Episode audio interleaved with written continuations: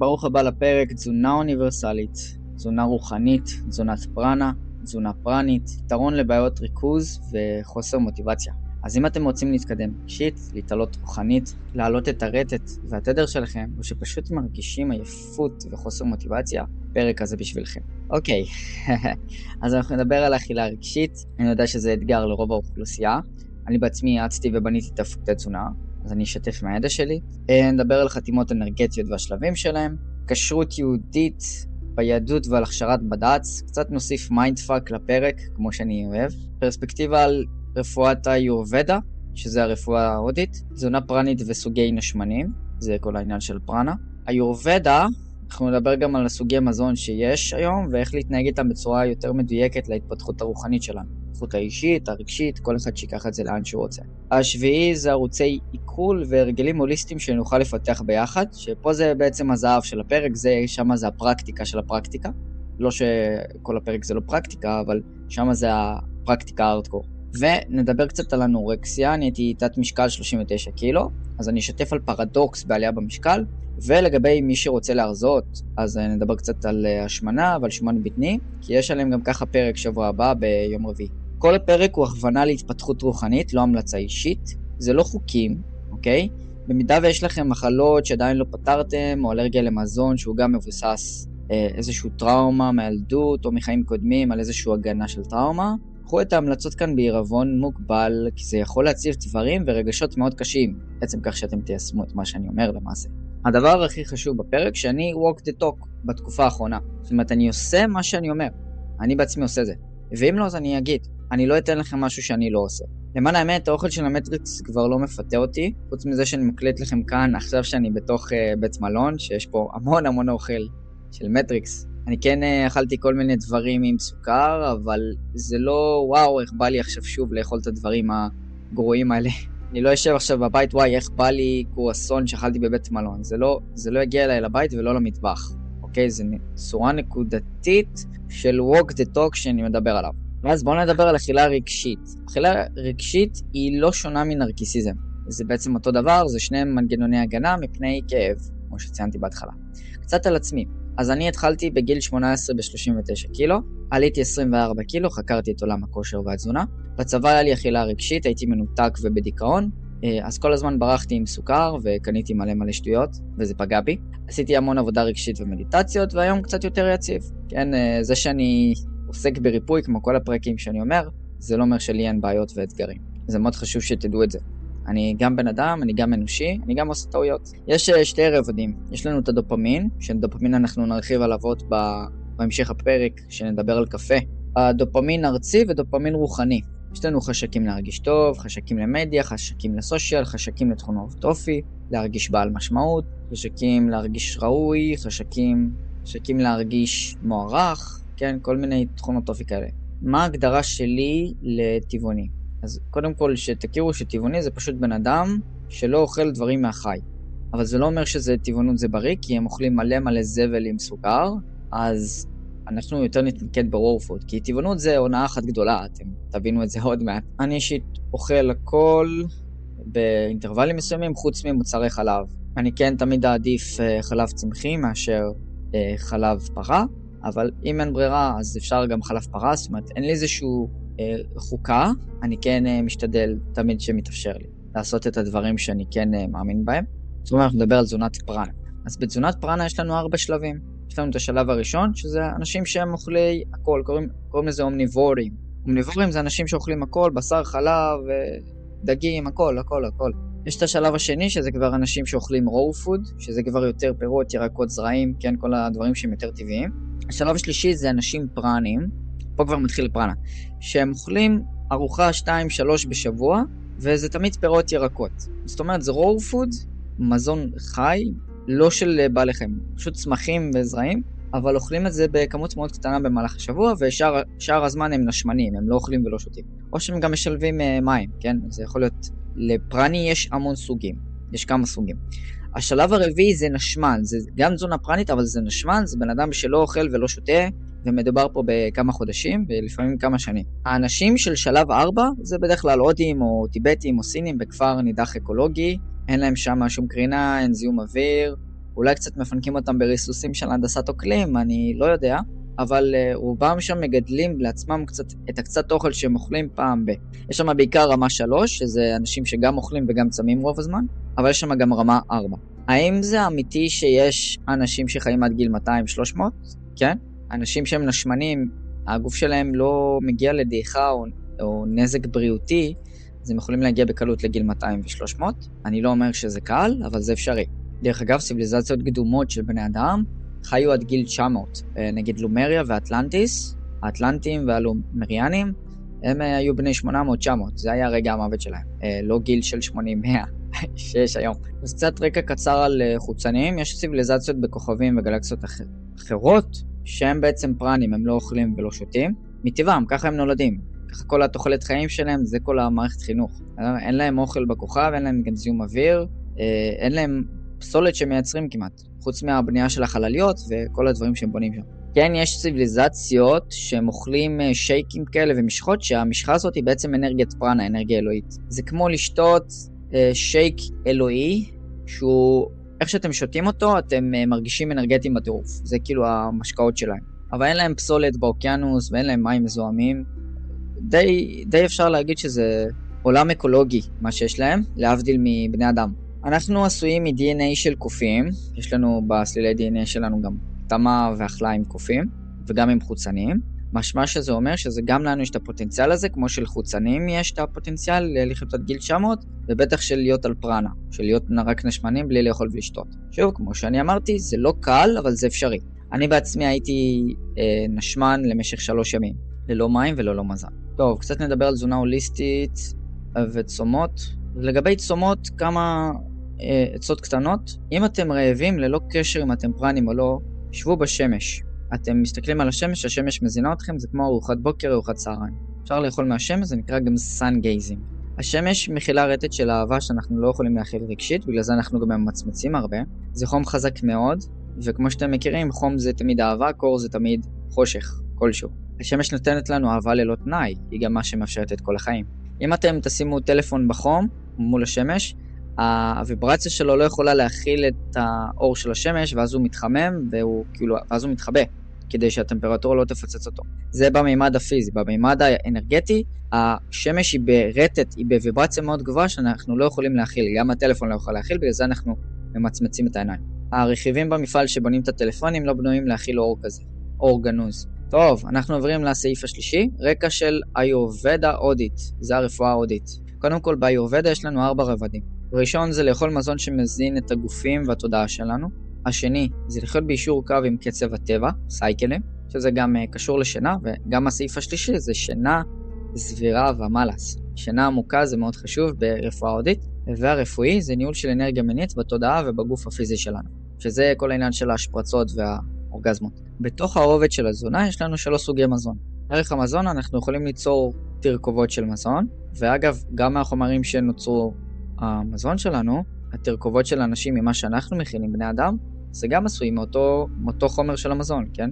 והחומרים האלה יכולים ליצור ויסות רגשי של אכילה מסוימת, שדרכם מגיבים או ללחץ, או להנאה, או לרוגע, או לספקטרום שלם של רגשות. אוקיי, אז מתוך השלוש סוגי מזון ברפואה ההודית, יש לנו את הסטווי. סטווי זה הכי בריא לנשמה. באיורוודה, סטווי הפירוש שלו זה אלמנט קשור לחומר טהור, יסוד, בריאות וסגולה. זאת אומרת, החומר בטבעו, בצורה הכי בסיסית שלו. האנרגיה החומרית העיקרית ממנה מורכב כל החומר, מרכיב אחד. השני נקרא רג'ס, שהוא ניטרלי, אוכלים אותו ביום יום, אבל הוא לא כמו סדווי, זה לא, זה לא הילואי כמו סדווי, אבל אפשר לאכול אותו. ויש לנו את התמאס, שהוא הגרוע ביותר, לא ראוי למאכל אדם. אנחנו נרחיב על כולם. סדווי, רג'ס ותמאס, מושגים אלו מייצגים את התכונות הקיימות באוכל, בטבע ובפעולות שאנחנו עושים, כמו גם בגוף ובנפש שלנו. בואו נתחיל עם סדווי. אז סדווי, מזונות סדווים הם מאוזנים והרמונים ומצויים בשפע.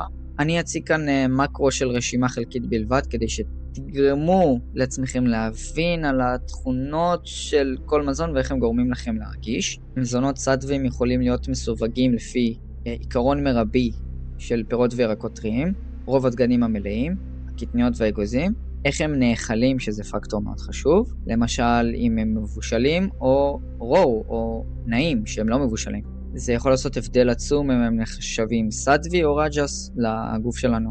לירקות אולי יש את כל האפשרויות להיות סטווי, מקוטרג כסטווי, אבל אם הוא נאכל כרור או כנאכל כמבושל זה יכול להיות רג'ס. רוב הפירות הם גם סטווים לגוף, ואפילו כאשר מבשלים אותם קלות עם תבלינים ספציפיים מאוד. הם עדיין יחשבו סטווי. בכל המקרים אנחנו מניחים שסטווי זה מזון טרי, לא מהונדס גנטית וללא כימיקלים וללא חומרים משמרים, גם בתהליך הגידול וגם בתהליך המשלוח ועד שהוא הגיע לידיים שלנו, וכמות הידיים שהוא עבר מהחקלאי, מהאדמה, אלינו למקרר. בבית. תחילת מזונות סדווים הם מוגדרים כמשהו שמחברים אותנו עם פוטנציאל הרמת התודעה הגבוהה ביותר שלנו. מזונות סדווים גדלים עם שיטות מודעות, conscious, הן אורגניות בדרך כלל, לא GMO, ואם אפשר גם בגינה שלנו, בחצר של הבית שלנו. וכן, יש את העניין של אה, אפשר פשוט אה, שיהיה לנו איזה חקלאי פרטי שאנחנו מזמינים ממנו כל הזמן, שהוא ישר מגדל ושולח לנו, כי בסופר זה די uh, מזון מת, למען האמת, כל הפירות והירקות. הסדווים מתעכלים בקלות ומספקים את הכוח והחיוניות שאנחנו אמורים לקבל באופן טבעי. עצם היותנו שאנחנו ברואים, עצם היותנו שאנחנו בני אדם, אנחנו צריכים להיות אנרגטיים. זה הצו הטבעי שלנו. אז מה קרה בדרך? למה אנשים עצובים? למה אנשים בדיכאון? עייפים? מה, מה זה כל הדבר הזה? למה זה קרה? טוב, אני אתחיל קצת לתת דוגמאות. אז יש לנו נגיד טחינה גולמית, שטחינה גולמית היא סטווית, טחינה היא סטווית, אבל בדרך כלל במוצרים ה... במדף מוסיפים להם מלח כדי שהם יהיו טעימים יותר, הטחינות. אז זה נהפך לרג'ס. בלי מלח זה סטווי. שימו לב שחברות מזון ותאגידי מזון לא כותבים את כל הרכיבים שיש במוצר, לצערי הרב. כשמדובר באורגני אין ספק, אבל כשמדובר במוצרים שהם עברו איזשהו טיוס, תמיד מומלץ לערער באיזשהו ספק ברכיבים. כי הם לא יגידו לכם על האי ועל החומר המשמר שהם דחפו שם בלי לכתוב. תאגידי מזון גם שומרים על עצמם משפטית, שהם אומרים שיכול להיות שיכיל חומרים אחרים נוספים שלא כתובים באריזה. אז אה, אין לנו מה לעשות איתם. מזונות סדווים נוספים, זרעים ואגוזים לא כלואים, טריים, זרעי חמניה, זרעי פלישתן, זרעי שקדיה, זרעי... Uh, הזרעים השחורים האלה, אני לא זוכר איך קוראים להם. כל זה אפשר להשיג בחדמיות טבע. מה שארוז בקופסאות, שקיות ומיתוג יפה, X, זה לא זה. כל מה שעם חמש רכיבים ומעלה, שלוש רכיבים ומעלה, זה לא סדווי.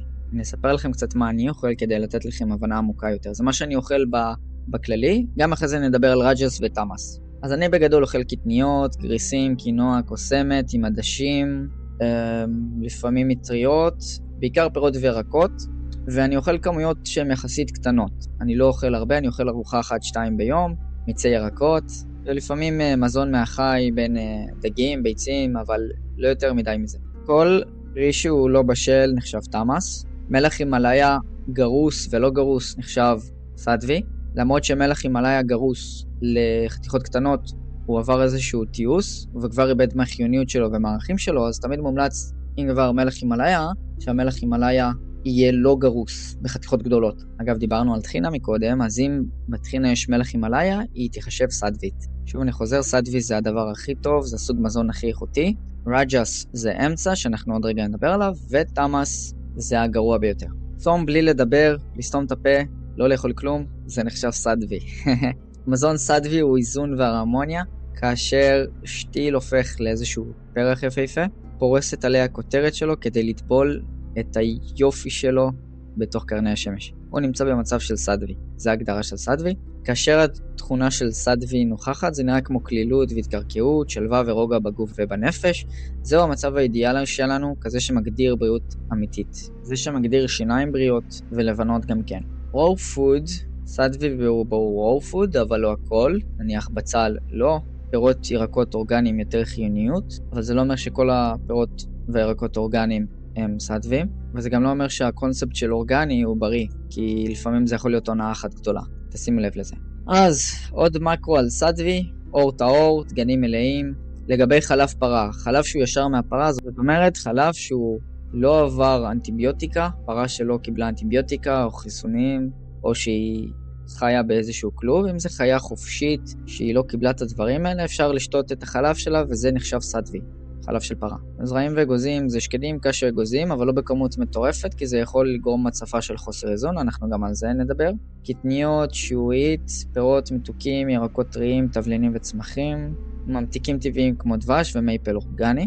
מיצי ירקות. לגבי מיצי ירקות, אנחנו רוצים ירקות זכריים שהם עם שורש, בטטה, סלק, גזר, צנון, קולורבי, ויש עוד. יש מדריך לעלייה בחיוניות שאני כתבתי ויצרתי, אתם מוזמנים אה, להוריד אותו, נמצא בקישור הגלובלי של הלינקטרי אצלי בפרופיל, וגם אה, בתיאור של הפודקאסט הוא יהיה, אתם תראו אותו.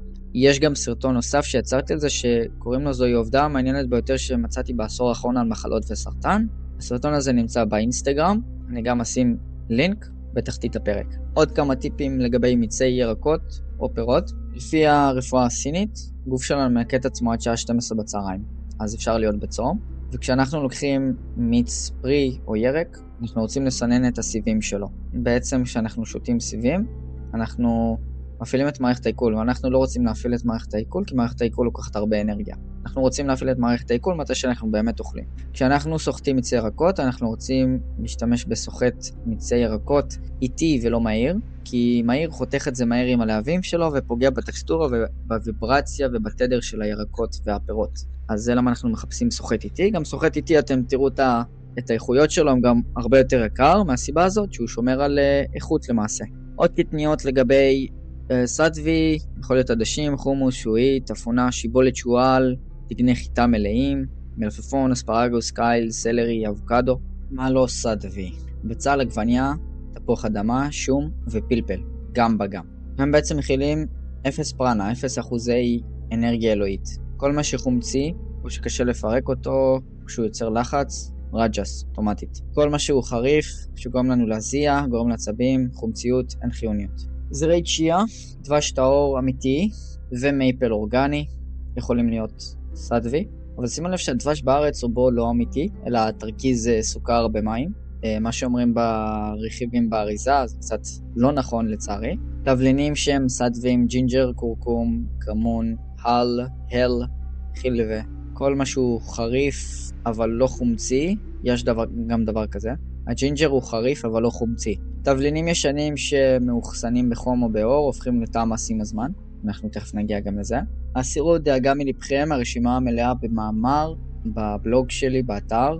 קוראים לו תזונה אוניברסלית, אני גם אשים לזה קישור, או שפשוט אה, אני אפנה אתכם לאתר. טוב, אנחנו עוברים לרג'ס. רג'ס מסמל לנו פרודקטיביות, נוירוטיות, פעילות ותנועה. האנלוגיה היא זרע דוחף, זה לא זרע שפורח. שתיל שמתבקע דרך האדמה ודוחף את כדור הארץ כדי להגיע לשמש. הוא נמצא במצב של רג'ס. זה לא פריחה של אה, סטווי.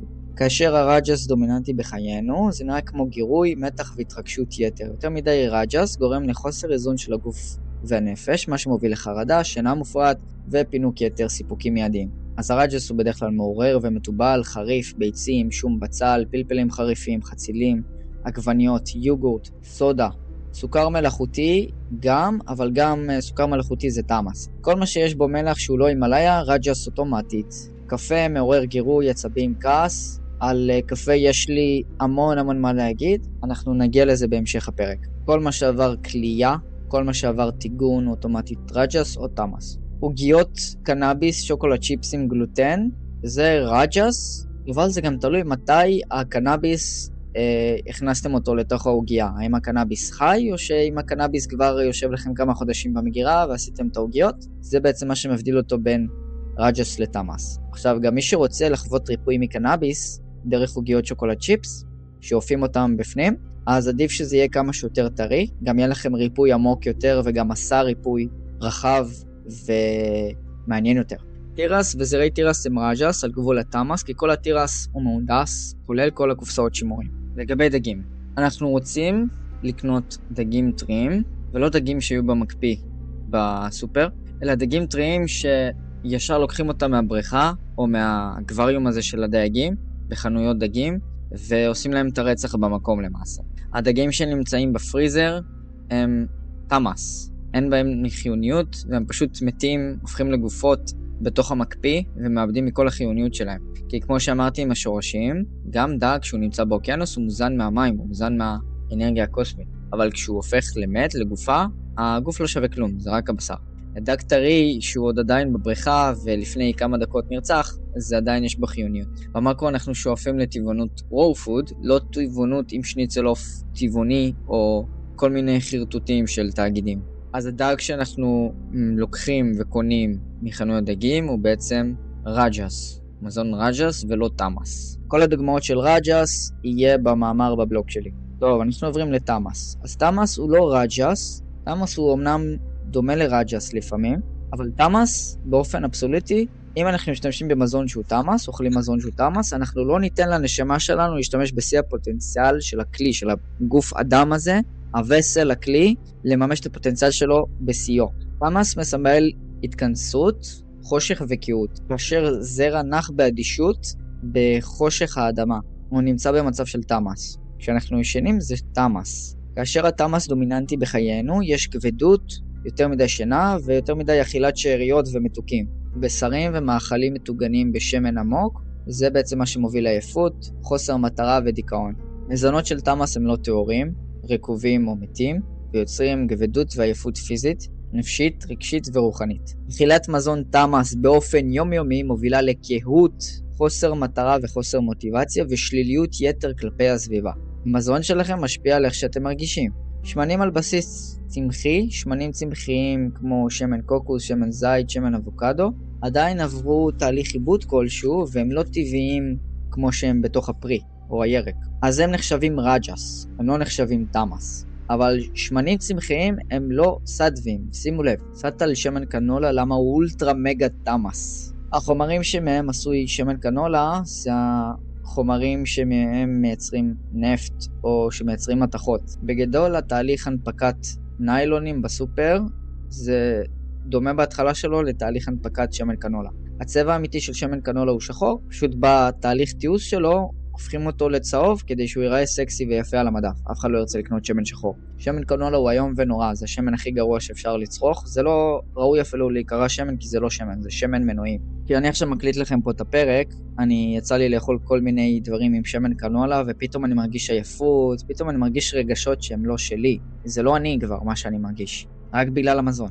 אוקיי, אז תראו, בשר אדום שהוא מלא מלא בשומן נחשב תמאס, כי זה כבר לא משהו שהוא בריא.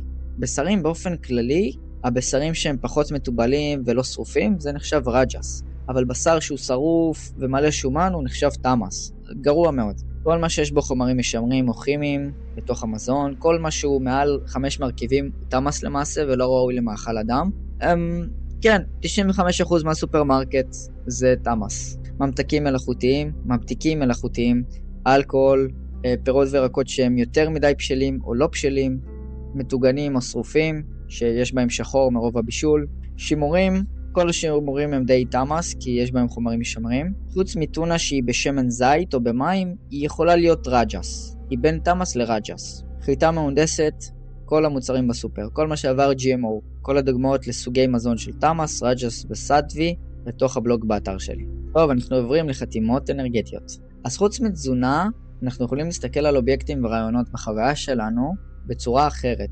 גם על מזון בין היתר. זה דומה קצת למודל הספרלות המתקדם שאני, יש לי עליו פלייליסט ביוטיוב, אה, ויש פה שלוש שלבים על חתימות אנרגטיות. שלב ראשון, אנחנו יכולים להסתכל על אנשים או על מזון, אתה גבוה, אתה רזה, אתה בלונדיני, אתה ג'ינג'י, זה חכם, זה טיפש. זאת אומרת, זה רק צורה פיזית, צורה גיאומטרית פיזית. השלב השני זה כבר attributes, זה תכונות. זה תפקידים, מאפיינים ותפקידים חברתיים ולוגיסטיים. זאת אומרת, וואו, הבן אדם הזה הוא לא רק ג'ינג'י, הוא הרבה מעבר, הוא גם מנהל ואחראי משמרת.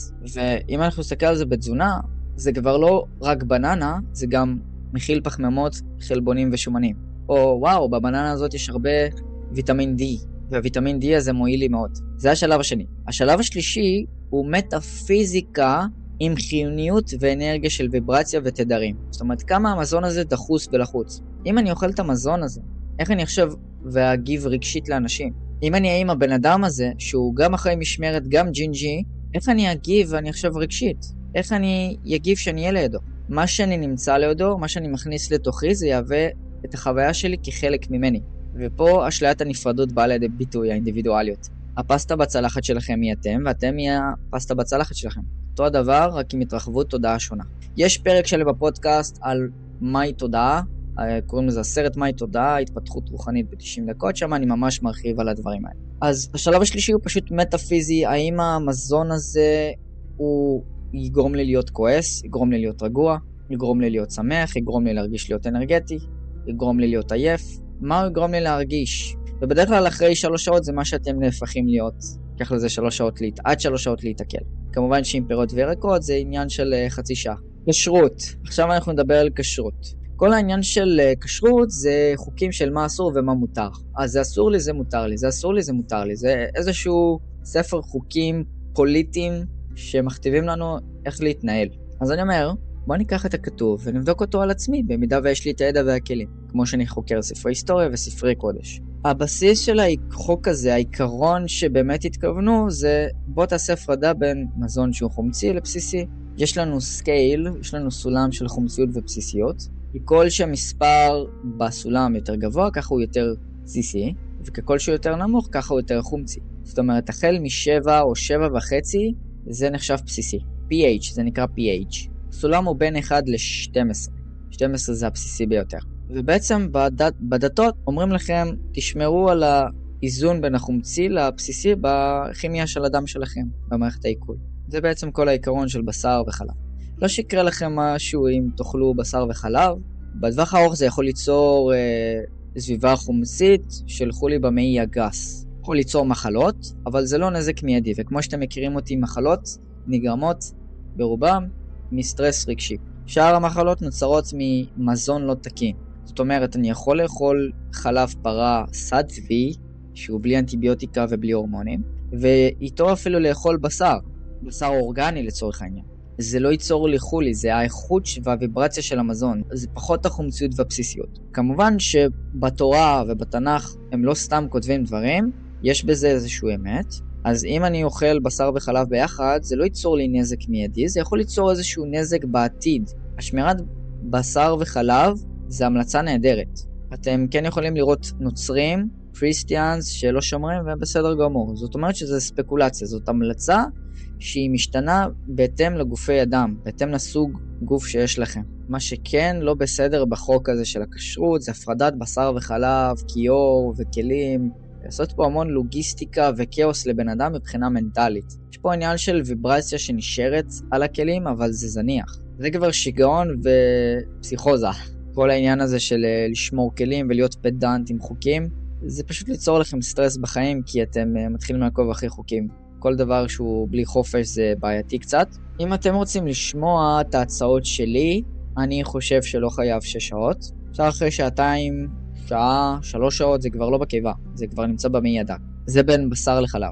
בין חלב לבשר, חצי שעה באופן כללי, אה, אם אנחנו מדברים על פירות וירקות, כן, חצי שעה עיכול. לא קשר, אם אתם שומרים על ארוחה שתיים ביום, אתם יכולים גם לאכול בשר, גם לאכול חלב, יכולים לעשות מה שאתם רוצים. עכשיו, לגבי הכשרות, הכשרת בד"ץ, משגיח כשרות, כל אלה, זה הונאה אחת גדולה. אמנם הקורונה הייתה הונאה של שנתיים, אבל הכשרות זה הונאה של 40, 50, 60 שנה. למה? כי תראו, אם תסתכלו על פרה, פרה נשחטת שהיא יודעת שהחברות שלה, העגלים שנמצאים ברפת, נשחטים. פרה היא אינטליגנטית בטירוף, יש לה רגשות, היא כמו בן אדם רק בצורה של פרה. אמנם היא לא יכולה לדבר, אבל היא מרגישה והיא יודעת מה הולך לקרות, יש לה אינטואיציה מאוד חזקה. בעצם כך שהיא כבר רואה מלא דם שנשפך על הרצפה, ושחוטפים לה את העגל, את הילד, את הצאצא, היא כבר מכניס אותה לסטרס. פרה היא מאוד רגישה.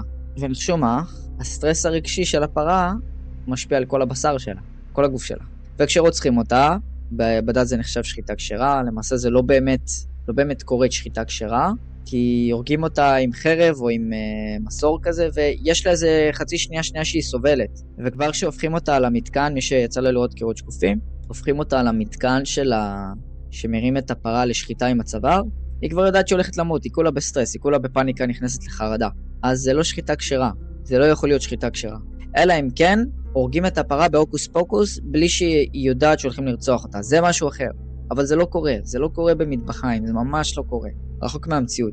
זה למה כל הכשרות זו עונה אחת גדולה, כי אין דבר כזה באמת שחיטה כשרה. אין דבר כזה. הפרה מפעילה את המערכת הסימפתטית שלה, המערכת של ה-fight or flight, ומקרינה את זה על כל הרקמות שלה. אז האם כשאני אוכל בשר אני יכול להכיל את הסטרס הזה, למרות שזה יהיה לי נעים לחך, לטעם שלי? לטקסטורה בפה.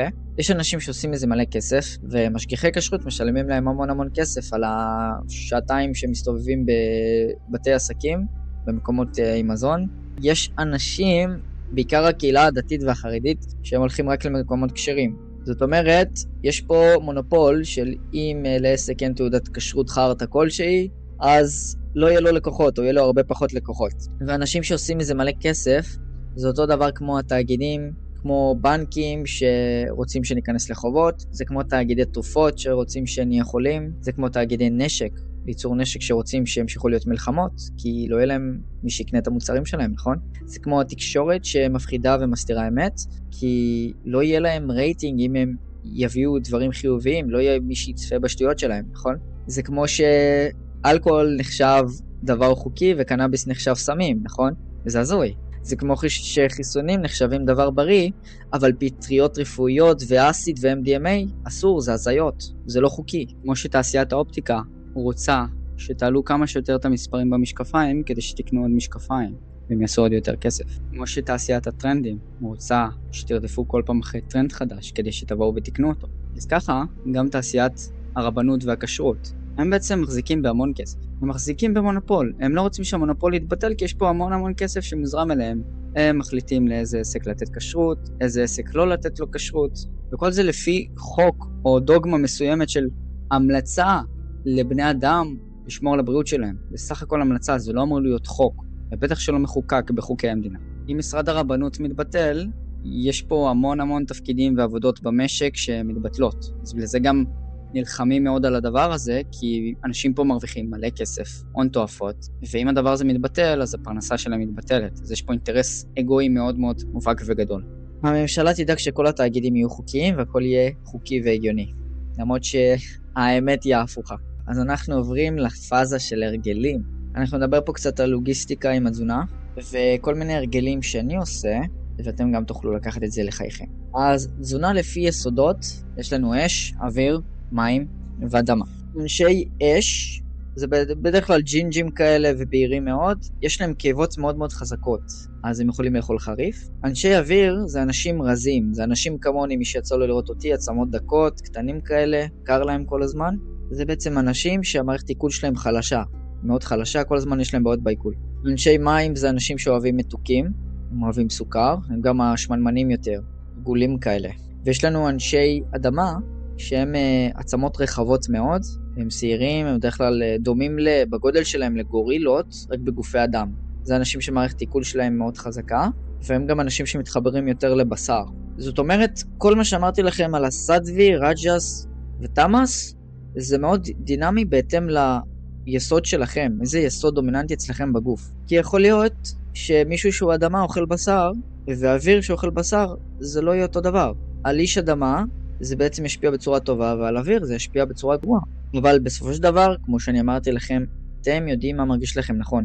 יש את הוויברציות, יש את מודל התדרים, הווייז שלכם זה הווייז הפנימי. אני מבקש לא להפוך את כל ה... מה שאני אומר לקאט עם ספר חוקים. כל ההכוונה פה זה עקרונות, המלצות, כל מה שאני אומר, ה-Waze הכי טוב זה איך אתם מרגישים אחרי שאכלתם. אתם יודעים הרבה יותר טוב ממני והרבה יותר טוב מכל רופא או יועץ תזונה שתלכו אליו מה הכי טוב בשבילכם. גם דיאטן, גם נטורופט, גם תזונאי קליני, אף אחד לא יודע יותר טוב ממכם. כן, אם אתם תאכלו סוכר לבן ותרגישו 20 דקות כיף ואחרי זה לא טוב, אז זה משהו אחר. אבל גם יש את עניין של עיקרון פלצבו, שאני יכול להאמין שהסוכר הלבן שאני אוכל זה איזושהי אנרגיה אלוהית, ואז אני לא אהיה עייף. כן, זה קצת יותר מתקדם. תדרים של מזון. אנחנו יכולים לשים על המזון שלנו לפני שאנחנו אוכלים אותו, לשים לו מוזיקת מדיטציה של תדרים, 741 הרץ, 639 הרץ, 428, 528 הרץ, 285 הרץ, 111 הרץ, זה תדר מלאכים. ולתת לזה איזה 5-10 דקות להיות עם המוזיקה, זה מעלה את הוויברציה של המזון. אנחנו יכולים גם לברך על המזון, כן? כמו שאני ציינתי בדתות, אין דבר כזה שהוא שטויות לחלוטין, יש איזשהו אמת, יש איזה שהם עקרונות שאנחנו יכולים להשתמש בהם. זאת אומרת, אני יכול לברך, אני אוהב את המזון, האורז מזין כל תא ותא בגופי בצורה הטובה ביותר. אגב, אורז עם בישול בלי תבלינים ובלי מלח, או מלך הימאליה, נחשב סדווי. אבל אם זה אורז שעבר הנדסה גנטית או אה, מטוגן בשמן ותבלינים מסוימים, תבלינים כמו פפריקה ודברים חרפים, זה נהפך לרג'ס אוטומטי. אז אני יכול להגיד על המזון לפני שאני מתחיל לאכול, המזון הזה מזין כל תא בגופי בצורה הטובה ביותר, התפוח אדמה, האורז, הוא הופך אותי לאנרגטי ומספק אנרגיה לכל הרקמות והתאים בגוף שלי. אני יכול להגיד לאוכל אפילו, אני אוהב אותך, אהבה, חמלה, תזין אותי, ממש לדבר למזון, כי המזון שומע אתכם, יש לו ויברציה, יש לו תודעה. אני כן יכול להגיד לכם מכל הניסיון שלי עם ברכות, שאני בירכתי תסריטים שיצרתי מראש, אבל כשאנחנו מקריאים מדף או מתסריט, אין כוונה, אין לנו כוונה עמוקה ואותנטית ואין ויברציה. אנחנו לא מרגישים רטט בלב. כשאנחנו אומרים את זה בצורה אינטואיטיבית, מה שעולה לנו, זה מאוד אותנטי, אתם גם תרגישו זרמים במוח, זרמים בלב כשאתם אומרים את זה, זה נהדר. אני אתן לכם uh, קצת הסבר על מים, כשאנחנו יכולים גם, אנחנו יכולים גם לברך על מים. עשו ניסוי על מים ש... של שתי קבוצות, קחו קבוצה שהם היו בתדר בוויברציה של כעס ושנאה ודיכאון, והם ביטאו רגשות כלפי המים, ולקחו קבוצה אחרת שהיו שמחים ומאושרים ואנרגטיים, וגם הקרינו על, uh, על המים רגשות. אחרי כמה דקות בדקו את המולקולות של המים, והמולקולות של המים בכעס היו שבורות, היו נראות uh, עקומות כאלה, ובקבוצה עם השמחה, המולקולות של המים היו בגיאומטריה מקודשת, הם היו אינטגרטיביים, הם היו שלמים, ושם היה את הוויברציה הגבוהה ביותר. זאת אומרת, כשאנחנו מברכים על מזון, למים, לקבלה, לקבלה שלנו ולרגש שלנו יש השפעה על המזון, הוויברציה שלו, וכמה המזון הזה יזין אותנו יותר אחרי שברכנו. זה מאוד מאוד חשוב. אוקיי, מערכת העיכול. מערכת העיכול, לפי הרפואה הסינית, יש לנו שעות במערכת העיכול לאיברים. כיס מרה עובד בין 11 בלילה עד 1 בלילה, כבד מ-1 בלילה עד 3 בלילה, ריאות מ-3 בלילה עד 5 לפנות בוקר, ומי הגס בין 5 בבוקר ל-7 בבוקר. מערכת העיכול מתחילה בפה ונגמרת בפי הטבעת. לכל איבר יש ערוץ אנרגיה, שבעצם לפי השעות שציינתי מקודם, זה השעה שהוא מנקה את עצמו והוא נהפך לאקטיבי. האם זה חקוק בסלע וזאת האמת האבסולוטית? לא. זאת גם אחת הסיבות למה אנחנו קמים עם ליחה ונזלת בבוקר, כי הריאות ניקו את עצמם בלילה. הערוץ של המעיים שלנו, הם יהיה דארק, זה בין 1 ל-3. הערוץ של הקיבה הוא בין 7 ל-9. אבל כמו שציינתי מקודם, עדיף לא לאכול בבוקר, כי עד השעה 12 הגוף עדיין מנקה את עצמו מרעלים מהלילה. אז השעה האידיאלית לאכול זה בין 1 ל-3. והשעות שהכי גרוע לאכול בהם זה בעצם בין 7 ל-9 בערב. זאת אומרת, ארוחה אחרונה עד 7. אבל אני יכול לספר לכם על החוויה שלי ללא קשר לשעון של הרפואה הסינית. כשאני אכלתי בצהריים, זה סיפק לי אנרגיה עד הערב, ובבוקר אני הרגשתי את הניקוי, הרגשתי יותר אנרגטי. אם אתם עושים את זה כמה ימים, אז בכלל. שתכירו שאנחנו צמים לפני שינה, אנחנו יותר נכנסים מהר לגלי אלפא לקראת 9-10, ואנחנו נכנסים לתת העמוק יותר בזמן שינה, ואנחנו יכולים לזכור יותר את החלומות שלנו בבוקר. שהחלומות שלנו זה הכל מסרים ותקשורים למעשה, ואנלוגיות לדברים שאנחנו צריכים לעשות במציאות הפיזית הזאת. הצום אה, מאפשר לנו להעלות חיוניות של כמה חשמל יש בגוף, כמה אנרגיה אלוהית, וגם להעלות את הוויברציה והרטט שלנו. כשאנחנו בצום, אנחנו בעצם אה, נכנסים למצב של battery saver, צום מדיטטיבי, גירעון קלורי, אנחנו לא נרצה לזוז גם. הגוף אומר, אוקיי, אין לי מספיק אנרגיה, אז uh, עדיף שאני אפחית את התזוזה שלי. ככה גם יותר קל להיכנס למדיטציה כשאנחנו בצום. כמה כלים לבישול של המזון שלנו. אז בבישול האומנות היא לבשל על אש נמוכה, כי אנחנו לא שורפים את האוכל, אנחנו לא מבשלים אותו מהר מדי, ואנחנו גם לא מבשלים אותו יותר מדי. כשאנחנו מבשלים יותר מדי, אז הוא מאבד מהחיוניות שלו. אם אנחנו לא מבשלים בכלל, אז אי אפשר לאכול אותו למעשה, כי הוא קשה. בבישול אנחנו רוצים לשים לב מי מכין לנו את האוכל. כמו שציינתי בפניכם מקודם, אני פשוט מרגיש רגשות שהם לא שלי, פתאום כעס, פתאום עצב, פתאום הרבה דברים לא נעימים שהם לא שלי, לא קשורים אליי. ומי שמכין לי את האוכל זה טבחים בכלל, שהם uh, בכלל בכאוס. שימו לב מי מבשל לכם, האם זה אחד ההורים שלכם, האם זה מישהו מהמשפחה שלכם, האם זה הבן זוג שלכם מבשל. שימו לב באיזה ויברציה הוא מבשל לכם את האוכל, כי אתם אוטומטית מקבלים את הוויברציה שלו תוך כדי שהוא מבשל. שימור מזון הכי טוב בלהקפיא. הקפאה של פירות וירקות הוא דבר נהדר, הקפאה של אוכל, שומר על המזון כמעט כמו טרי. התססת מזון. התססת מזון אפילו מעלה חיוניות ופותחת ויטמינים וויטמינים חדשים. בעיקר על ירקות ראיתי את זה. חימום רק בבישול הראשוני, אחרת זה מאבד מהחיוניות שלו, זה נהפך כמו גופה בחימום השני. בכלל אני אמליץ לאכול אוכל קר או להוציא אותו מהמקרר ולתת לו להתחמם עם הטמפרטורה של החדר. זה הופך את כל העניין של האכילה לטקס, ריטואל כלשהו, אבל תאמינו לי שזה שווה את זה, אתם פשוט תרגישו הרבה יותר טוב אחרי כמה פעמים שאתם עושים את זה. גם הרבה פחות לוגיסטיקה של לחמם, לבשל, לעשות ככה ולעשות ככה. אתם לא באמת צריכים את כל האוכל הזה ואת כל הכמויות שאומרים לנו לעשות. דבר נוסף שאנחנו מבשלים ירקות, אמנם אנחנו מאבדים 50% מהאנזימים והוויטמינים שיש בהם, אבל אנחנו לפעמים מקבלים גם טקסטורות מסוימות אחרות שיש בירקות, נפתח ויטמינים חדשים. חלק מהבישול של הירקות זה יזניק את הרמות סוכר שיש בתוך הירק. פייל, סלק, בטטה וחציל, הם לא יקפיצו את הסוכר, זה גם למה מומלץ גם לאכול סלק שהוא לא מבושל. לעומת זאת, אם אנחנו נבשל תפוח אדמה, קייל או תרד, אה, גם יתאפשר לנו יותר סידן מתוך הירקות האלה. נוגדי החמצון הם גם יגדלו. למי שלא מכיר מה זה נוגדי חמצון, זה בעצם רדיקלים חופשיים. תחשבו על זה שיש אטומים שמסתובבים חופשי בגוף, והם מחפשים בן זוג, הם רוצים לתפוס בן זוג כדי uh, להתאזן איתו. אז לפעמים הם לוקחים בן זוג של מישהו אחר, וזה יכול ליצור איזשהו חוסר איזון במערכת. זה מה שירקות עושים, נוגדים חמצון. זה, כשהם לוקחים את הבן זוג, זה יוצר uh, סביבה חומצית ברקמות ובתאים. לגבי בישול במיקרוגל, ביג נו נו נו נו נו, כי המיקרוגל לוקח בקרינה שלו את האלקטרונים שיש בתוך האוכל ומבשל את זה איתם. זאת אומרת אין חשמל באוכל אחרי uh, מיקרוגל. הבישול המומלץ ביותר הוא בישול במים, גם לא אידוי, ועל אש נמוכה.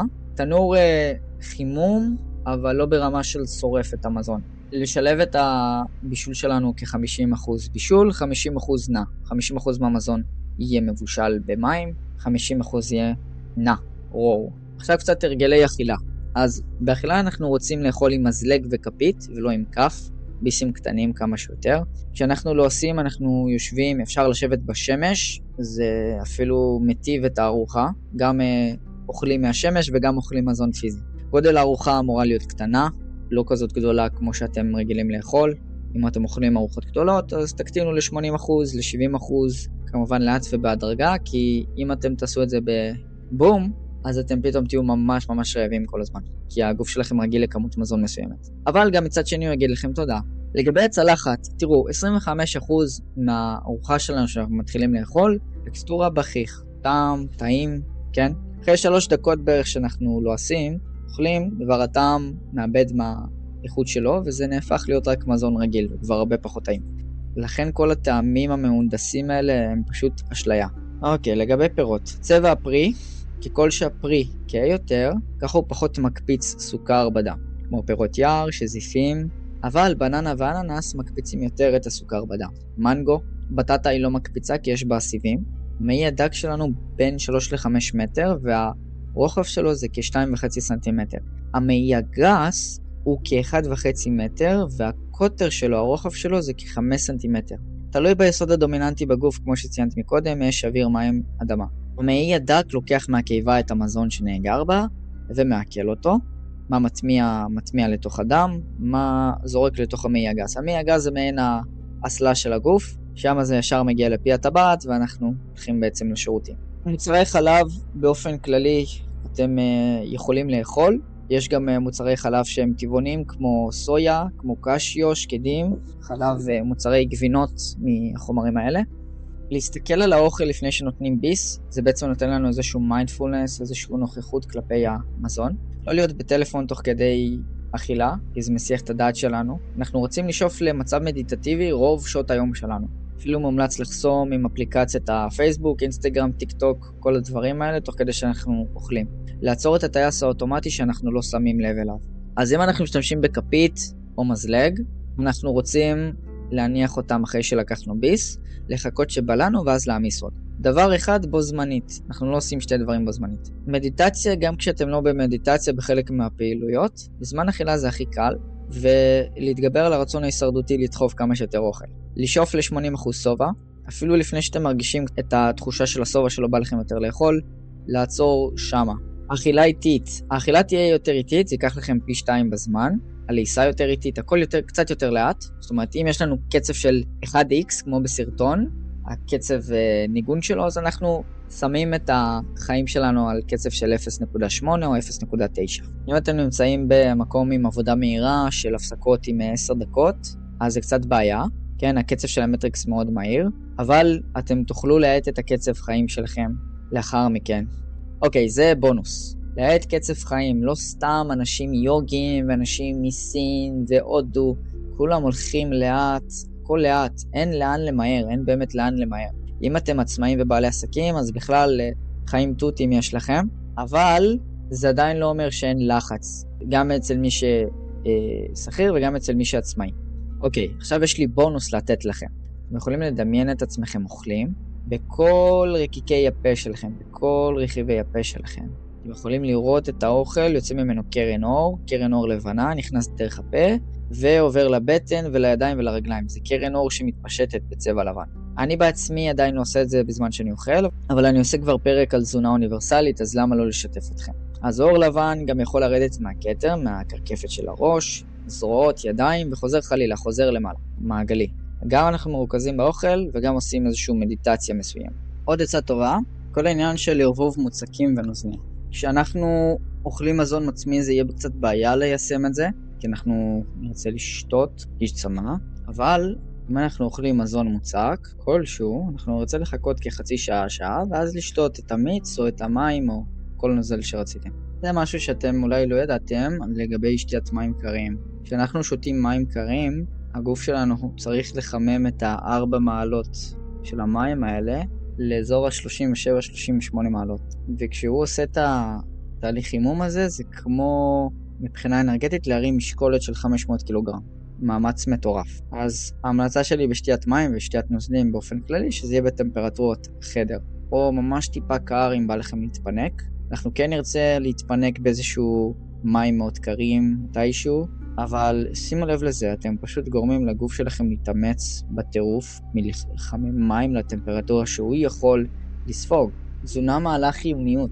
תזונה יכולה לעלות ולפתור בעיות כמו OCD, ADHD, בעיות קשב וריכוז, בעיות פוקוס. זה לא פותר מהשורש, אבל זה מכבה, אוקיי? זה מכבה. חיוניות היא מצב של כמה אנרגיה, כמה חשמל יש באיבר. והממוצע של כל האיברים בגוף זה בעצם הרמת חיוניות שלנו. יש מכשיר שמודד את זה שהוא עולה המון המון כסף, אז אנחנו נסתפק באיך אנחנו מרגישים ביום יום, זה יהיה ה-way שלנו. יש לי סרטון מלא שמסביר על חיוניות, ויש גם את המדריך לעלייה בחיוניות, כל הכישורים יהיו מתחת לפרק, בתיאור של הפרק. אנחנו שואפים לוויברציה גבוהה כשאנחנו שותים ואוכלים, ככה אנחנו מקבלים יותר אנרגיה מהמזון, כי זה כל הפואנטה של מזון, להביא לנו אנרגיה, לא להרוג אותנו. הנוכחות שלנו, הכוונה שלנו והרגש שלנו משפיע על המזון. ומי שמכין את האוכל, מומלץ שיהיה לו את התדר הכי גבוה. אם אתם תראו את השבטים השמאנים בפרו הילידים, מי שמבשל להם את האוכל זה השמן, זה מי שהוויברציה שלו הכי גבוהה. ככה הוא מעניק מהוויברציה שלו, מהתדר שלו, לכל האנשים האחרים שהם בתדר נמוך יותר. ככה הוא מעלה את כל השבט. אז לדאוג שמי שמכין את האוכל הוא רגוע, טוב לו, נעים לו, ולא כועס, זה הכי חשוב. כי הוא פשוט משפיע על האוכל בצורה לא מודעת. והעצה הכי טובה שאני עושה אותה בעצמי, מי שמבשל את האוכל זה אני לעצמי, ומבשל לכמות קדימה, ליומיים שלוש, ככה שאנחנו לא צריכים להתעסק בלוגיסטיקה הזאת כל הזמן. המלצות אחוזים של uh, תזונה, יש לנו פחמימה, חלבון ושומן. אז בפחמימות 60%, חלבונים 30% ושומנים 10%. אני לא לוקח את זה כדוגמה, לדעתי 10% זה זניח, אנחנו יכולים לאכול אפילו הרבה יותר, 50%. כן? אבל זה איזושהי המלצה כללית. לגבי החלבון, אם אתם לא מתאמנים או באדי בילדרים, רוצים לבנות מלא מסת שריר, אין לכם מה לעשות עם יותר מ-30 גרם חלבון, למען האמת. כל העניין של חלבון, חלבון, חלבון, זה הונאה אחת גדולה. אתם לא באמת צריכים את הכמויות חלבון האלה, חוץ מזה שזה קיים בפירות וירקות. אז כן, העצות פה, כל העצות פה הן קצת מעורבבות, אין פה כל כך סדר במה שכתבתי. נחזור לעניין של ה-80% שובע. אוקיי, אני באמצע ארוחה, שבעתי, נשאר לי עוד חצי צלחת. מה, אני כבר הכנתי כמות גדולה כזאת של אוכל, מה, אני אזרוק אותה? אם אני אשמור אותה במקרר, היא כבר לא, לא תהיה טעימה מחר. אז התשובה היא לשמור אותה במקרר ולאכול אותה אחרי זה. אמנם זה לא יהיה טעים כמו בפעם הראשונה, אבל אתם לא רוצים ליצור לעצמכם נזק ועומס במערכת העיכול. אנחנו שואפים למזונות שאפשר לשמור אותם ללא חומרים משמרים, כדי שזה יהיה יעיל ואפקטיבי.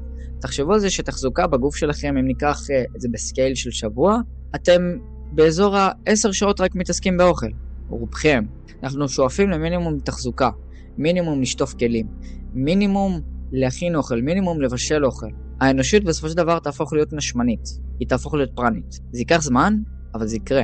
אז כבר עכשיו, אם אתם אוכלים 5 ארוחות ביום, להפחית ל-4, אם אתם אוכלים 3, להפחית ל-2, אם אתם אוכלים 2, להפחית ל-1.5, 1 או 1 וחטיף, 1 ופרי. היכולת לזרוק אוכל כששבעים היא שפע.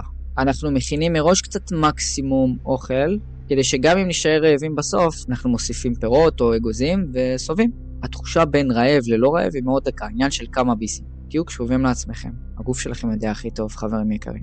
שקל בעיכול, כשאתם יוצאים לשירותים, אתם לא תרגישו דברים כבדים, זה יהיה אפילו קל ללכת לשירותים ואפילו כיף ומענג. חלק מסוגי הבשר הם יכולים להיות מאוד קלים. דגים הם קלים, פירות הם קלים, ירקות הם קלים. הם יכולים לאכול הכל מהכל, וזה למה זה נקרא תזונה אוניברסלית. יש גם את מודל הפירוטנות, שזה בין אה, חומצי ללא חומצי, בין הפירות והירקות, אבל זה כבר יהיה. גם במאמר בבלוג שלי, כי זה עוד uh, פרק שלם. או שאני אעשה על זה פרק uh, נוסף בפודקאסט. ודבר נוסף ואחרון, זה נדבר על אוכל חם וקר. כשאנחנו אוכלים אוכל חם, זה נפלא למערכת עיכול, אבל זה לא נפלא לתא ולרקמות שעוברים בדרך, בוושת, בפה, אפשר לקבל גבייה. אז אני ממליץ תמיד על אוכל חמים ולא רותח ולא חם, אוכל חמים, ואם אנחנו אוכלים אוכל קר ישר שהוצאנו אותו מהמקרר, אז לתת לו להתחמם לטמפרטורת החלר, כדי שהגוף יהיה לו קל לחמם את זה לטמפרטורה של 37. אם המזון הוא טמפרטורה של 4 מעלות צלזיוס, צריך עכשיו להעלות אותו ל-37 מעלות, זה מאמץ מטורף. זה כמו לשפוך זרע, חברים, ממש אותו רמת אנרגיה. לאבד המון אנרגיה במזון שצריך להביא לכם אנרגיה, ואתם מאבדים אנרגיה על כך שאתם מנסים לעכל את האנרגיה הזאת. זה פרדוקס. עכשיו אנחנו עוברים לקפה, שזה חלק מאוד מעניין בפרק. שתיית קפה היא דבר מאוד טעים. יש המון מחקרים לטובת קפה ומחקרים נגד קפה. אני אומר, איפה שיש מחקרים מפורסמים לערער, כי תמיד יש שם כסף, מדענים נוטים להסכים ולבסס מחקרים למי שמשלם להם. כל מה שמקפיץ את הגוף וגורם לו לקצב לא טבעי, להפחית במקרו, במיקרו לבנות הרגלים. בואו נביא לכם קצת רקע מדעי על קפה. קודם כל שתכירו שקפאין הוא מייבש את הגוף, Dehydration. קפאין גורם לשחרור אדרנלין מבלוטות יותרת הכליה, יש שתי בלוטות בכליות, בלוטה מימין, בלוטה בשמאל. הוא מפעיל הגדלת דופמין בצורה עקיפה, שזה מוליך עצבי של עונג, עונג מיידי וסיפוק מיידי, ומעצים את העצמת רגישות לקולטני דופמין, שבעצם אנחנו נהפכים להיות מאוד תנודתיים. יש לנו הורמון בשם אדנוסין, אדנוסין הוא חומר טבעי המרגיע ומרחיב את כלי הדם. אדנוסין גם משפיע על הפעילות החשמלית של הלב, ואם אין אותו אז אין חיים למעשה, אתם מתים. שזה הצ'י, הפרנה. זה פרשנות שונה של האנרגיה האלוהית הזאת שכוללת את הכל. אבל אנחנו חוזרים לפן המדעי. ככל שתהיו יותר ערים ללא שינה, כך יהיה יותר אדנוסין בכימיה של הדם שלנו. אחרי שינה טובה, הרמת אדנוסין חוזרת לרמה מינימלית בדם. אדנוסין הוא הורמון מדד לכמה עייפות יש בגוף. אחרי יומיים ללא שינה, הרמה שלו מאוד מאוד גבוהה. היכולת להתמקד בפוקוס ומיקוד תלויה בכמות דופמין ואדרנלין שיש לנו בדם בכימיה. אנחנו כל הזמן רוצים לרדוף אחרי אנרגיה, להיות יותר פרודקטיביים, כן, כל הדברים האלה. תכף אני אדבר גם על זרזי ניקוי, זרזי ניקוי של חירום שמביאים אנרגיה. אם אנחנו שותים יותר מדי קפאין, אתם תתחילו להרגיש קצת יותר מדוכאים, ולהרגיש אפילו יותר אה, החמרה של בעיות בסיסיות כמו OCD, ADHD, או אנשים שיש להם חרדה מסוימת. כן, כל ההבחנות האלה, כל הטייטלים זה פרשנות לאותה הגנה רגשית שמגנה על טראומה מהילדות למעשה, או מחיים קודמים. אז כשישנו טוב, אנחנו יכולים לשתות יותר קפאין כמערכת רגילה ומיוצבת, יציבה. תסתכלו על זה כמו נדנדה של המערכת העצבים האוטונומית שלנו. יש לנו את המערכת הסימפתטית, של ה-fight of flight, יש לנו מערכת העצבים הפרסימפתטית שזה של הרוגע, להקל, לנוח, צ'יל. אם לא ישנו מספיק טוב, יש לנו משחק על הציר של בין המערכת הסימפתטית למערכת הפרסימפתטית. הנדנדה הזאת יכולה לקפוץ בכל רגע ורגע נתון, כי היא נהפכת למאוד רפויה ורגישה בגלל רמות אדנוסין גבוהות. כשישנו טוב, אנחנו יכולים אפילו לשתות קצת יותר קפה ולהיות יותר בשליטה בגוף ובראש שלנו, למרות שקפה זה רג'ס, זה מעורר מאוד. אני אפילו תמיד אמליץ, ביום שלא ישנו טוב בכלל, לא לשתות קפאין, לא לשתות קפה ולא קקאו, או לשתות ממש קצת, לעשות דיטוקס. כשישנו ממש טוב, אנחנו יכולים אפילו לפרגן לעצמנו בשתי כוסות קפה.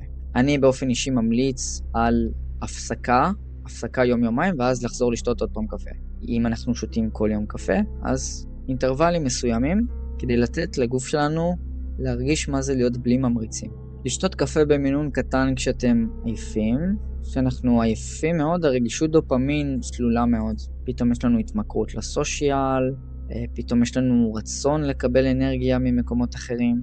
בגלל זה שאנחנו עייפים ואנחנו שותים קפה, אני ממליץ בחום, בחום, בחום, לחסום את כל הסושיאל, וואטסאפ, אינסטגרם, טיק טוק, כל אלה, כדי לעצור את הטייס האוטומטי שיחפש את האנרגיה. וגם יש אה, חוסם אה, סושיאל למחשב שתכירו בתוך הדפדפן. אם אתם רוצים עוד פרטים לגבי זה, אתם מוזמנים לפנות אליי, אני אסביר לכם בשמחה. קפאין גורם לנו להפריש אלקטרונים מהגוף. עכשיו, המוליכים העצביים במוח שלנו צריכים אלקטרונים כדי לתדלק את המוליכים העצביים. כשאנחנו dehydrated, בעצם מיובשים, אנחנו לא יכולים לתפקד. וכשיש לנו חוסר תפקוד, ייבוש בגוף, ייבוש נוזלים, שזה מה שקפאין למעשה עושה, וגם אנחנו עם אמות אדנוסין גבוהות, שזה אומר שלא ישנו טוב, אנחנו יכולים להגיע לקראש, של התרסקות, עייפות באזור 3-4, שפשוט לא בא לנו לעשות כלום ובא לנו ללכת לישון. אז אנחנו יכולים למנוע את זה אם ישנו טוב, ואנחנו שותים שוב קפה באזור הצהריים, אחר הצהריים, אז יש פה עניין אחר של השפעה על מערכת השינה, של המלטונין בלילה, כמה מהר אנחנו נרדם. אז זה משהו אחר. ההמלצה שלי בפרק הזה, קפאין וקקאו, אנחנו שותים 12 ל-14 שעות לפני שהולכים לישון. אפילו 14 שעות. אז נניח אנחנו הולכים לישון בשעה 10 בערב, 10 בבוקר לכל היותר זה השעה שאנחנו שותים קפה או קקאו, או שוקולד, ואפילו שעה 8 בבוקר. אם אנחנו רוצים למנוע את הקראש הזה באזור 3-4 בצהריים, אנחנו עושים דבר מאוד פשוט. אנחנו קמים בבוקר, אנחנו לא שותים קפה ישר, אנחנו מחכים שעה, שעה וחצי, ואז שותים את הקפה. בזמן הזה של השעה וחצי אנחנו שותים מים. כן, זה הרגל טיפה שהוא לא נוח, אבל כשאתם תרגישו את ההבדל, שאין לכם התרסקות של אנרגיה באמצע הצהריים או באמצע יום עבודה, אתם מאוד תעריכו את ההרגל הזה ואפילו תשימו אותו במקום הראשון. גם שוקולד, גם קקאו וגם קפה, כל מה שמעורר בתחילת היום, לרוב הפעמים שלכם. ושוב, אני חוזר ומהדהד, לא לקחת את זה ככת או כדוגמה, אלא כהמלצה בלבד. כל אחד יעשה מה שטוב לו.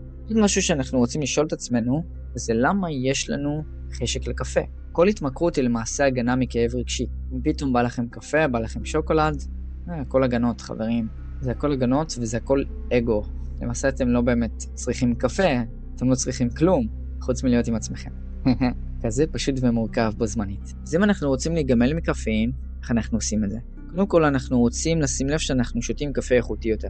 לא קפה עילית ולא קפה שטראוס של התאגידים הגדולים, כי הוא מתועש מאוד. יש פולי קפה ופולי נס קפה, שאפשר להשיג את זה בחנויות טבע, אפשר גם להשיג את זה בסופרמרקט, אבל הם פשוט יותר יקרים. יש תחליפי קפה. קפה טחון הוא הגרוע ביותר, קפה בהקפאה, הגרוע הגרוע ביותר. פולי קפה ופולי נס קפה יותר איכותיים, יש גם פולי סורה ופולי גולש, שאותם אתם יכולים לשתות בערב ובאחר הצהריים בלי לפגוע לכם בשינה ובלי להעלות את רמות הדנוסין שדיברנו עליהם מקודם. ואותם משיגים בחנויות טבע בעיקר. כשאנחנו מרתיחים נוזל חם בתוך כוס קרטון, המים החמים בעצם מפרקים את הכימיה של הכוס הקרטון, ואנחנו מקבלים את הכימיקלים לתוך הקפה שלנו ישר. אז uh, שימו לב שאתם קודם כל מכינים את הקפה שלכם לצורך העניין בזכוכית, ואז אתם מעבירים אותו לכוס קרטון. מומלץ בחום, אה, כשאתם מעבירים אותו זה כבר מעורבב עם החלב או החלב הצמחי, חלב סויה, חלב שקדים, כל אחד במה שהוא אוהב, וזה נהפך לנוזל פושר שהוא לא מרתיח את הכוס קרטון. עכשיו נדבר על זרזי ניקוי וחירום. אז יש לנו את הקקאו שהוא יכול uh, להוות בשבילנו ממריץ למערכת עיכול. יש לנו את הקפה עצמו ויש לנו חוקן קפה, ויש לנו אימון קצר עם זי עם הרבה סטים, שאנחנו יכולים לעשות למעשה המון שכיבות צמיחה של כמה סטים ולהזיע, וזה פשוט uh, גורם למערכת עיכול, אוקיי, אנחנו צריכים לפנות פה פסולת, אז אתם הולכים לשירותים או הולכים uh, להתפנות בצורה כלשהי. טוב, אנחנו דיברנו על קפה, עכשיו אנחנו נדבר על חוקן קפה. פה אנחנו שותים את הקפה מהצד השני של מערכת העיכול, פי הטבעת, ולא דרך הפה. יש עניין של הומוסקסואליזם עם חוקן קפה, כי אנשים, בעיקר גברים, מפחדים להחדיר דברים דרך פי הטבעת, בטענה שהם uh, יהיו הומואים. אז זה uh, מיתוס וזה אשליה. אם אנחנו משתמשים פה בהיבט uh, רפואי או רוחני לריפוי וניקוי של הגוף שלנו ושל המערכת. חוקן קפה זה דבר מדהים. זה חוויה שמנקה את הגוף. אתם מרגישים אלוהים אחרי זה. כשאתם הולכים לבית חולים ועושים חוקן, הם עושים לכם חוקן עם מים. במים אין חיוניות, במיוחד שמדובר במים בלי אלקטרונים ומים די מתים. אתם כן עושים התרוקנות מים, זה כן מנקה רעלים, אבל זה לוקח לכם אנרגיה. אנחנו לא רוצים לקחת אנרגיה, אנחנו רוצים לנקות בלי לאבד אנרגיה. כמו שאתם מכירים, 80% מהמחלות, או חלק מהמחלות, נוצרות במעי הגס, בגלל שהוא המחסן לכל הפסולת של הגוף, של כל המזון שאנחנו אוכלים. בין הפי הטבעת לכ-5 סנטימטר גובה בתוך המעי הגס, זה, זה נקרא זינגמואיד. זינגמואיד שם מצטבר כל הצואה. שאר המחלות זה הנשמה שלכם שנותנת לכם כאפות שאתם צריכים לרפא. תראו, לחוקן קפה יש פרוצדורה שלמה לעשות, צריך לדעת איך לעשות את זה. לא ממליץ לעשות את זה לבד בפעם הראשונה, או לפחות לקרוא איזשהו מדריך. אה, כן, ניחשתם נכון, יש לי מדריך על חוקן קפה. אם אתם רוצים את המדריך המפורט, תכתבו לי הודעה בוואטסאפ, או בפייסבוק, או באינסטגרם, ואני אביא לכם את הקישור. אחרי חוקן קפה אנחנו מרגישים ליטר לאלוהים, במיוחד אחרי התרוקנות מעיים. אתם מרגישים שאתם יכולים לעשות הכל, כל יכול. אחת ההמלצות שלי לקפה, לסוגי הקפה זה קפה אדם, קפה עם אה, רמת חיוניות גבוהה מאוד, והוא מכיל הרבה ויטמינים ומינרלים. הוא גם קפה אורגני. טוב, עכשיו אנחנו נדבר על רזון עזים בשמנים, הלקאה עצמית והשמנה. קודם כל אני רוצה לדבר איתכם רגע על אנורקסיה ועל רזון. ההיבט הרוחני שאני מצאתי על אנורקסיה, אני מצאתי פרדוקס על עניין ההרזייה. אנשים שרזים ושרוצים לעלות במשקל, כן? אני לא ניסיתי את זה בעצמי, אני הולך לנסות את זה מתישהו. עושים בעצם צום עם מיצי ירקות, שהצום הוא מנקה את הגוף ומאפשר לגוף לחזור לגודל האמיתי שלו. זאת אומרת, העלאת חיוניות מכבה טראומות. אם אתם רזים ומנסים לעלות במשקל, זה כי יש לכם התניה, יש לכם הגנה ממשהו. בדרך כלל זה פגיעה גופנית. אם אתם שמנים ואתם רוצים לרדת במשקל, יש לכם הגנה, סיבה מאוד טובה למה אתם לא רוצים לרדת במשקל בתת מודע שלכם. גם, פגיעה גופנית. בטן וקרס הם uh, הגנה מפגיעה גופנית. זה מרחיק אתכם מטאפיזית ופיזית מאנשים, גם אם זה כרס קטנה. רזים לעומת זאת, שומרים על עצמם רזים כדי להיות קטנים, כדי שלא יראו אותם. זה בעצם המנגנון הגנה שלהם. מנגנון הגנה רגשי, הכל זה רגשי. אנורקסיה גם uh, מתבטאת בראיית עולם הרוח, עולם השדים, וזה גם קשור לרצון להיעלם, להיעלם מהמציאות, להיות רזים, להיות קטנים. אז אני אתן פה כמה עצות רוחניות לאנשים שמתאמנים, את זה לא ילמדו אתכם בווינגייט או בתארים אקדמיים. הפיזיולוגיה של הגוף היא חשובה, אנחנו מנקים דרך האור, אור הוא איבר ההפרשה הגדול ביותר, וניקוי של הריאות על ידי ליחה וזיעה. אימונים עם משקלים מאוד כבדים גורמים לחסימות בערוצי אנרגיה בגוף, ישנם 12 מרכזים של ערוצי אנרגיה ועוד כ-20 אחרים. משקל גוף הוא הטוב ביותר, וכן, אפשר גם אה, לשלב משקלים קלים. אה, ותרו על הגאווה ועל התאווה האגואית של לגדול כמה שיותר, להיות כמה שיותר חזק, כי אתם באמת לא צריכים את זה. אני הייתי תת משקל 39 קילו, עליתי במשקל, הייתי מאוד גדול, אבל אני עדיין הרגשתי ריק מבפנים, אז זה לא עזר לי, זה לא הביא לי אושר, וזה גם ככה לא ייתן לכם. חוץ מכמה לייקים בטינדר או באינסטגרם ועוררות מנטלית לתמונות שלכם, כן? גם בחורות, אתם לא תשיגו באמצעות גוף, זה לא יהיה הבחורות שאתם רוצים, אם אה, אני מדבר על גברים או על נשים. תמיד גוף יפה זה דבר נהדר, זה שומר על הפיזיולוגיה, אבל זה לא אמור להיות המטרה העיקרית. כמאמן street workout, מאמן משקל גוף בעצמי, אני הייתי מתאמן משקל גוף מאוד חזק, היום אני מתאמן במשקל גוף מאוד קל, מספיק לי להזיע, וזה עושה את העבודה, שומר על עצמי אנרגטי. אם אתם ממש רזים וצריכים את ההגנה הפיזית הזאת באופן זמני, זה אפשרי. אחר כך לאזן את כל המאמץ הזה למצב מאוזן, אם בכל זאת זה חשוב לכם. מאמץ רב, אנרגיית צ'י, אנרגיה אלוהית רבה נאבדת. ושלא נדבר על עיבוד צ'י דרך שפיכת נוזל זרע או וסת חודשית, או המחזור החודשי.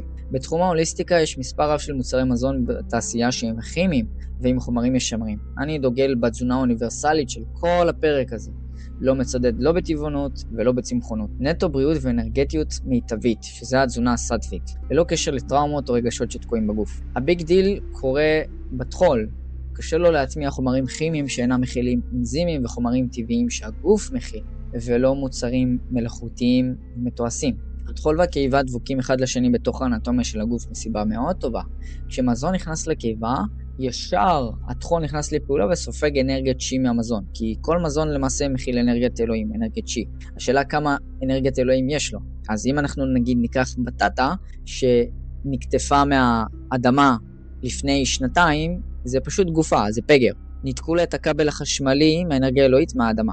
אבל אם ניקח בטטה שהיא מחוברת שניתקו אותה מהאדמה לפני שעה, זה בטטה שמכילה המון צ'י. זה לא חדש מה שאני אומר לכם כאן, תפקידו של הטחול הוא להטמיע את הצ'י שיש במזון לתוך הגוף. אנרגיית צ'י היא אנרגיה אלוהית ונמצאת בכל מקום, האנרגיה שממנה נוצר היקום. ככל שיותר מתועש או מבושל, כך כמות הצ'י קרובה לאפס, או מאבדת מערכה, אם בכלל. משמע, קושי גדול להקל יותר, משמע פחות אנזימים, ומספיק שמערכת העיכול היא המערכת הכי כבדה בגוף ולוקחת צ'י בעצמה, כדי לתפעל אותה. אנחנו רוצים לקחת אנרגיה ולשמר אותה ולהעצים אותה, לא לבזבז אותה. תזונה אוניברסלית אומרת שבעצם אפשר לאכול הכל למעשה. אה, בשר, חלב, גלוטן, סוכר וכדומה, עם דגש על 50% מהתזונה שלכם שהיא תהיה קרובה לטבע, לפחות 50%. מזון טרי וחי, קטניות, פירות, ירקות, אגוזים, נבטים, זרעים וכדומה. אני לא אומר בהכרח אורגני, אך זה אפשרי. היבט הוליסטי נוסף שלקוח גם מסגנונות תזונה מערביות היום, הוא הפרדת פחמימות וחלבונים, אה, לא ביחד ולא באותו שעה של ארוחה. זה מייצר חומציות. אנחנו כן יכולים לאכול פחמימות עם שומנים, או כן לאכול חלבונים עם שומנים, אבל לעולם לא פחמימות וחלבונים ביחד. זה יוצר את החומציות וזה יוצר בלאגן בבטן. אוקיי, נחזור לרובד הרגשי שדיברתי עם הרזים והשמנים. כשאני אומר שמנים ורזים, אני לא מתכוון להעליב אף אחד, זה פשוט רק כדי שתבינו אותי, כן? חיוניות עולה בצום, שההגנה לא רואה צורך להגן, החסם מתבטל כלא היה באופן זמני. זה לא אומר שזה פותר אותו מהשורש וממפר מהשורש, אבל זה כמו לכבות ולהדליק אפליקציה בטלפון. אנחנו מכבים את האפליקציה, מדליקים את האפליקציה, וזה תלוי ברמת החיוניות, בתזונה, בשינה, באנרגיה המינית שאתם מנהלים, ועוד ועוד ועוד. גיבוי מלא של האפליקציה זה ריפוי רגשי מהשורש. כשאני אומר אפליקציה, אני מתכוון לחסם האנרגטי שמונע מכם להשמין או להרזות. טראומה היא בדרך כלל יושבת במקלעת השמש בסולר פלקסוס באזור הבטן, הטחול נמצא בסולר פלקסוס. אז זה נמצא בטחול בדרך כלל, או מהניסיון שלי עם מטופלים זה נמצא בכליות. או בכליות או בטחול, זה תמיד שם הדברים האלה. ואם אתם תלכו לבדיקת MRI או סריקת רנטגן, ותסרקו את האיברים האלה, המכונות האלה לא יגידו לכם שום דבר, כי זה נמצא ברטט מאוד גבוה במימד אחר. הסמים האנרגטיים נמצאים במימד אחר. אנחנו יכולים לראות uh, התבטאות של חסימות בטחול, אם זה מוגלה בעיניים, אם זה עייפות כרונית, אם זה אכילה מופרזת, אם זה ריח זיעה מאוד חריף, כן, כל אלה זה יכול לבטא את זה. אתם כן רוצים לאפשר לגוף שלכם לנקות עצמו מפסולת רגשית, דרך נזלת, דרך ריאות, דרך אפצ'י, דרך זיהום אוויר, דרך uh, מניעת נשימת זיהום אוויר. ידע הוא כוח, אבל אם אין כוח, גם אין ידע. איבר ההפרשה שמתעללים בו הכי הרבה זה סינגמואיד במעי הגס, שהוא מקבל את כל הפסולת של הגוף. איברי הפרשה נוספים שיש לנו זה ריאות, עור, כליות, מעי גס, כבד וקרומים ריריים. וקרומים הריריים האלה זה בעצם מה שמצפה לנו את האיברים הפנימיים, והם גם מפרישים בעצמם פסולת עצם הפעילות שלהם. מילות סיום, אז שוב, אני לא אומר שעגבניה או בצל או שום זה דברים שהם רעים לאכול אותם. אתם כן יכולים לאכול אותם מאינטרוולים, זאת אומרת, לא כל הזמן, אבל כל כמה ימים, אז עדיין עדיף מפסטה ודברים מתועשים. עוד דגש על ירקות מסוימים. נגיד, חציל, בחוץ הוא סגול, בפנים הוא ירוק צהוב כזה. זאת אומרת שהצבע שלו והרטט שלו שונה. זה בעצם הופך אותו מסדווי לרג'ס, או מרג'ס לסדווי. יש גם זנים של חצילים. אני הולך לעשות פרק שלם על צ'קרות וצבעים, אז תחכו לזה. זה יהיה בדיוק על כל סוגי המזון שדיברנו עליהם. נדבר על רטטים גם. שבוע הבא עולה פרק למה לאנשים יש שומן בטני בהיבט רוחני, רגשי, מנטלי ופיזי. אתם מוזמנים לעקוב אחריי לפרקים נוספים, אה, לשמור את הפודקאסט הזה במועדפים שלכם, אה, לעקוב אחריי באינסטגרם במידה והתחברתם, ויש אינבוקס אה, כזה של שאלות בפרק, או שאפשר גם להקליט, אני ראיתי שאפשר להקליט שם הקלטות ולשאול שאלות. אני כל כמה זמן מסתכל, אשמח לענות לכם, במידה ויש לכם שאלות לגבי הפרק. לתכנים נוספים על ריפוי אנרגטי, ריפוי רגשי, תודעה והתפתחות רוחנית, אתם מוזמנים לעקוב אחריי.